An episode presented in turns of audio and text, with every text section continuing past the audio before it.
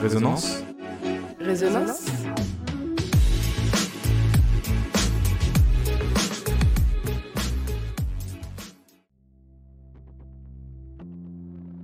Paris 2024. Mathieu Rousselot, escrimeur paralympique de 21 ans, a 3 ans pour s'y préparer. Ayant fait le choix de ne pas aller à Tokyo cette année, il portera un regard attentif à cette compétition. Analyser, étudier, s'entraîner pour l'objectif ultime, décrocher une médaille à la maison. Parce qu'ils le soutiennent dans cette quête, Thibault Legendre, son maître d'armes, Cathy Rousselot, sa mère et présidente du club NDC Escrime Angers, et Xavier Rousselot, son père, nous font vivre la préparation olympique à travers leur regard.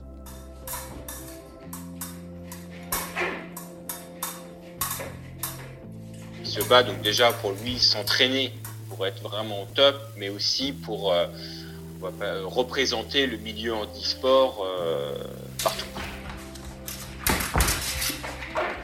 Donc moi c'est euh, Thibault Legendre, je suis euh, maître d'armes d'escrime.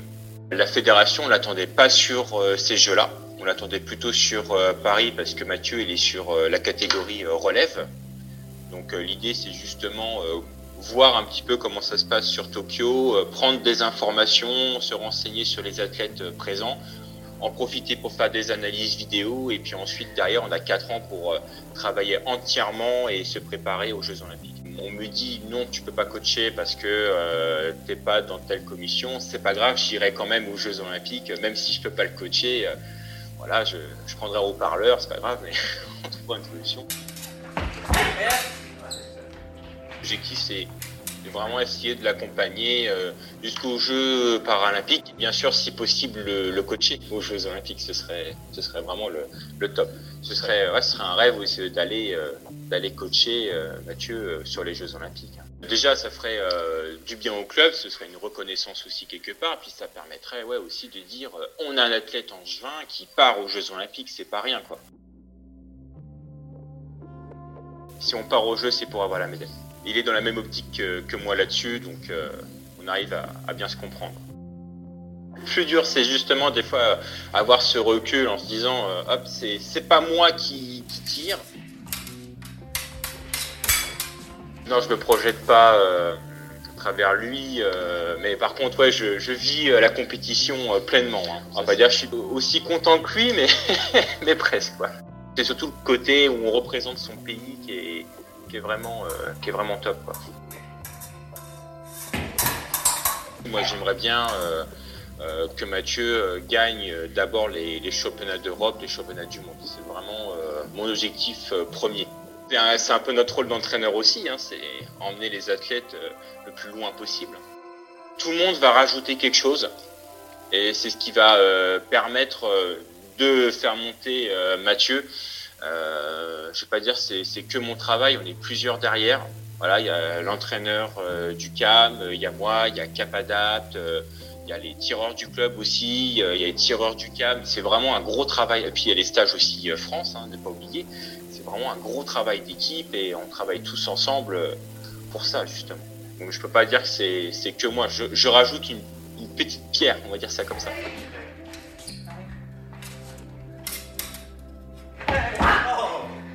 Cathy Rousselot, la maman de Mathieu Rousselot, escrimeur au NDC Angers Escrime. Euh, donc moi j'ai une part dans le club puisque je suis la présidente du club pour Mathieu pratique. J'aide Mathieu beaucoup dans, tout ce qui est organisation euh, de ses déplacements et puis euh, dans la communication avec la FFH et la FFE. Xavier euh, Rousselot, euh, le mari de Cathy, le papa de Mathieu, et aussi faisant partie du bureau Angers NDC Escrime. Xavier s'occupe plus du matériel de Mathieu en fait. S'il y a le fauteuil d'escrime à réparer, s'il y a euh, un nouveau mode de transport pour, pour l'avion à, prendre, eh bien il, il va faire. Et moi je m'occupe de tout le reste. Mathieu a commencé l'escrime, il me semble, vers 8 ans. Hein. Après, je suis pas trop sûre. Et en fait, euh, c'est suite à une intervention euh, de son ancien maître euh, d'armes qui était au SCO Escrime. Et puis, ça lui a plu. Et là, en fin de compte, Mathieu a fait de l'escrime parce que c'est adapté, entre guillemets, à son handicap. Il était vice-champion de France deux fois. Il a fait des Coupes du Monde en Hollande, il a fait des Coupes du Monde à Varsovie, il a fait en Italie euh, où là, il apprend entre guillemets à se confronter au, au Gotha mondial du, de l'escrime. Mais si vous voulez, là, on vit une période qui est très particulière, puisqu'il n'y a plus de compétition. Le tout, c'est de garder la flamme, c'est le cas de dire, c'est un mauvais jeu de mots. Il veut y arriver. Il met toujours des objectifs euh, très très hauts, et euh, il fait toujours du mieux qu'il peut. Une force de caractère. Pour le club, c'est une image quand même de réussite hein, d'être un athlète de haut niveau. Grâce à ça, acquiert aussi une, une image d'un club sérieux et compétiteur. Le fait de, que Mathieu soit un athlète euh, handi, ça démontre que le club a une ouverture d'esprit euh, en- envers euh, le, Mm. monde, euh, le monde handi. Hein. C'est clair qu'au niveau de l'image extérieure, c'est sympa. Mais pour, pour le club, c'est aussi beaucoup d'investissement parce que euh, il faut que le maître d'armes soit capable de, de travailler avec Mathieu et il faut que le club euh, donne des heures au maître d'armes pour ne travailler qu'avec Mathieu sur des vidéos, sur tout ce qui est leçons individuelles. Donc euh, c'est aussi un investissement pour le club aussi. Après, euh, surtout, on dit à Mathieu qu'il faut d'abord qu'il prenne du plaisir euh, pour euh, aller euh, aux Jeux Olympiques euh, de 2024. C'est la performance sportive. Mais tout ça, c'est un subtil équilibre entre beaucoup de paramètres. C'est que si un jour il décide de- d'arrêter l'escrime pour x, y raison, il en, en- aucun cas on fait de la compétition à travers lui. hein. C'est lui qui, qui doit prendre plaisir à faire de l'escrime. De toute façon, on peut être performant qu'en prenant du plaisir. hein. Si à partir du moment où il y a une notion de contrainte et qu'on y va à reculons, c'est- je pense que là, il y a- un problème. Même aux valides, il leur donne des astuces parce qu'en fait, quand un valide vient dans, une dans un fauteuil, il a plus les jambes. Donc il devient comme Mathieu, il n'y a plus que le haut du corps pour se déplacer. Le maître d'armes avait demandé à ses élèves, euh, quand c'était les 8-12 ans, et il leur avait demandé mais qu'est-ce que vous voulez faire pour recommencer la séance? Bon, on ferait bien un peu d'anti-escrime. Euh, L'expérience qu'ils avaient eue Mathieu, bah, ça leur avait plu et euh, ils n'étaient pas contre de faire une petite séance d'anti-escrime alors qu'ils étaient tous en pleine forme.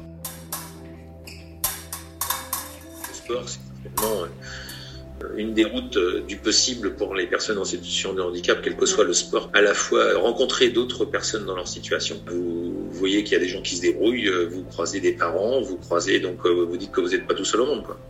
Qu'il y a bien d'autres personnes qui ont eu des accidents de la vie, quels qu'ils soient, et puis que on, on peut avancer tout en- tous ensemble.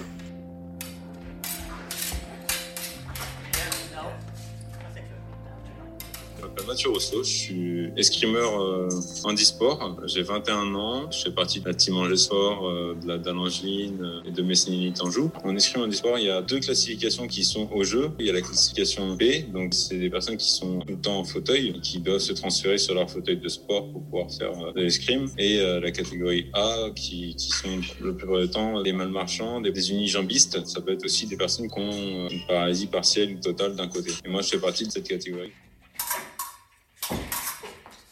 L'escrime du sport demande énormément d'expérience, énormément de temps euh, dans l'apprentissage. Pour vous donner une ordre d'idée, quand je suis sur Bordeaux, je suis à 15 heures d'escrime par semaine, le kiné presque tous les soirs, et de la préparation mentale, de la préparation physique aussi. Et pourtant, à côté, euh, j'ai mes études et euh, une vie d'entreprise aussi. On se dit, euh, non, on n'a pas forcément besoin euh, d'un préparateur mental, d'un préparateur physique. Euh, dès qu'on commence à, monter dans le haut niveau, on commence à se rendre compte que bah, ces personnes-là sont limite les, plus importantes. Euh, parce que bah, c'est vraiment eux qui vont pouvoir te pousser jusqu'au bout et te donner des solutions pour que tu puisses monter en puissance et monter dans, le, classement. Les entraîneurs sont aussi très proches avec moi, donc euh, ils peuvent m'aider pour tout. Hein, si j'ai besoin d'eux, euh, pas forcément en escrime, mais euh, chez moi ou quoi que ce soit, ils peuvent venir aussi m'aider. Pareil pour, pour mes maîtres d'armes et pour mes coachs, ils sont là aussi pour les déplacements et pour m'aider sur la piste. C'est une petite famille qu'on a ici, tout, le monde, est là. Mais c'est beau de voir ça aussi. Au final, tout le monde s'intègre là-dedans. Les personnes qui sont euh, proches de moi vivent, euh, aussi cette, expérience-là parce que ils sont sans arrêt à côté de moi. Mes parents se déplacent quand je pars en Coupe du Monde. Ils le vivent euh, par procuration. Leur rêve, ce serait aussi que j'arrive à avoir une médaille au jeu. On sait qu'on fait notre travail, mais il suffit qu'on ait un problème, une blessure ou quoi que ce soit, et tout ça peut être mis en question. Sans aide, je pense que j'aurais pas eu euh, cette chance-là. C'est très important d'avoir euh, que ce soit du soutien physique, du soutien moral, mettre en lumière la discipline et puis mettre, en, mettre en lumière les, gens qui, qui ont travaillé avec nous, parce qu'on voit que le sommet de l'iceberg, on voit que le tireur au final. Derrière, il y a l'entraînement qui va avec, il y a les parents, il y a tout le reste.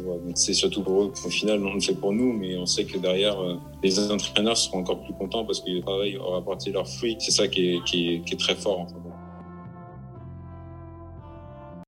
Je commence déjà en fin de compte à aller dans les écoles pour parler de, mon parcours euh, scolaire, mais aussi de mon parcours euh, sportif. J'ai appris euh, l'escrime dans une école spécialisée pour les personnes en situation de handicap. C'est aussi un but qu'on a, c'est de donner envie aux gens d'aller faire de l'escrime et de, de venir dans ce sport-là.